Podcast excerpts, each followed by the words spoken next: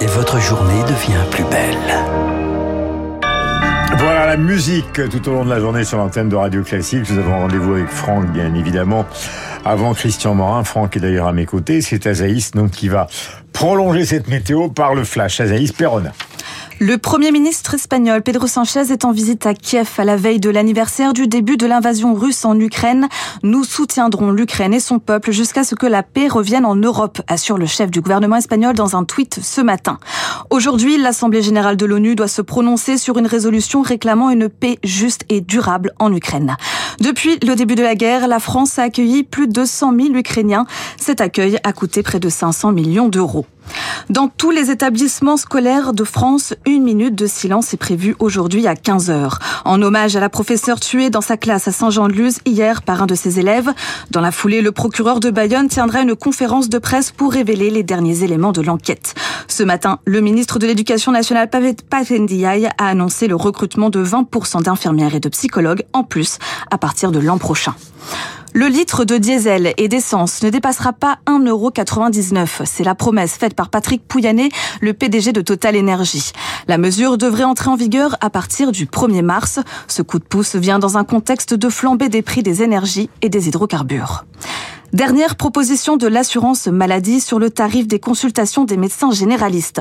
30 euros au lieu de 25 pour les praticiens qui accepteront des engagements supplémentaires contre la désertification médicale. Les syndicats de médecins libéraux et l'assurance maladie ont jusqu'au 28 février pour s'accorder.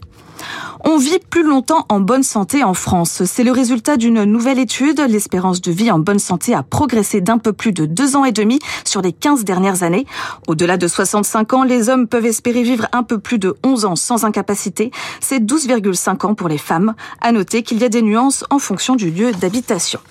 Et on termine avec la bourse. On retrouve Marjorie Ancelot d'Investir, le journal des finances. Quelle est la tendance à l'ouverture? Bonjour Azaïs, bonjour à tous. C'est bien le CAC 40 hein, après euh, quatre séances de baisse d'affilée évoluent ce matin sur une note stable avec euh, d'un côté Bouygues qui gagne 2% et de l'autre Essilor qui perd 3%. Prudence avant le grand rendez-vous de demain des chiffres des dépenses de consommation personnelle aux États-Unis, plus 0,1% donc euh, pour le CAC. On est au lendemain de la publication du compte rendu de la dernière réunion de politique monétaire des banquiers centraux américains début février. C'était avant que les chiffres économiques ne s'enchaînent pour dire que bah non, euh, finalement l'inflation ne ralentit pas euh, tant que ça dans la première économie mondiale, mais même déjà à ce moment-là, quand il y avait encore des signes de désinflation, quelques-uns des banquiers centraux étaient partisans d'une nouvelle augmentation des taux de 50 points de base. Alors on peut se dire que la prochaine réunion qui arrive dans un mois pourrait réserver quelques surprises. Voilà pour l'ouverture à la Bourse de Paris. Il est 9h04 minutes sur antenne de Radio Classique. Demain, édition spéciale concernant évidemment les un an de la guerre en Ukraine, car ce sera la date on peut pas dire anniversaire parce que ce serait vraiment euh, un mot peu adapté à ce drame absolu qui est le pire depuis la Seconde Guerre mondiale. Mais nous serons avec Hubert Védrine qui est avec Dominique de Villepin, l'un des ministres emblématiques des Affaires étrangères de la France, pour tirer le bilan de ce qui s'est passé et surtout réfléchir à l'avenir, car en matière de diplomatie, ce n'est pas à Franck que je vais apprendre ça.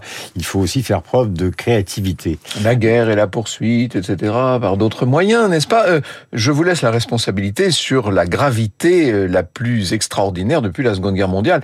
Connaissant bien tous les conflits qui se sont succédés depuis, je pense que nous en Sur avons le territoire européen. Ah voilà, oui, on peut, doit pouvoir peut-être dire ça. Alors, nous partons dans de, sous de tout, tout autre cieux ce matin, mhm. puisque je vous propose d'aller euh, visiter un peu le grand siècle à travers le regard, euh, non pas de Madame de Sévigné, mais de Monsieur.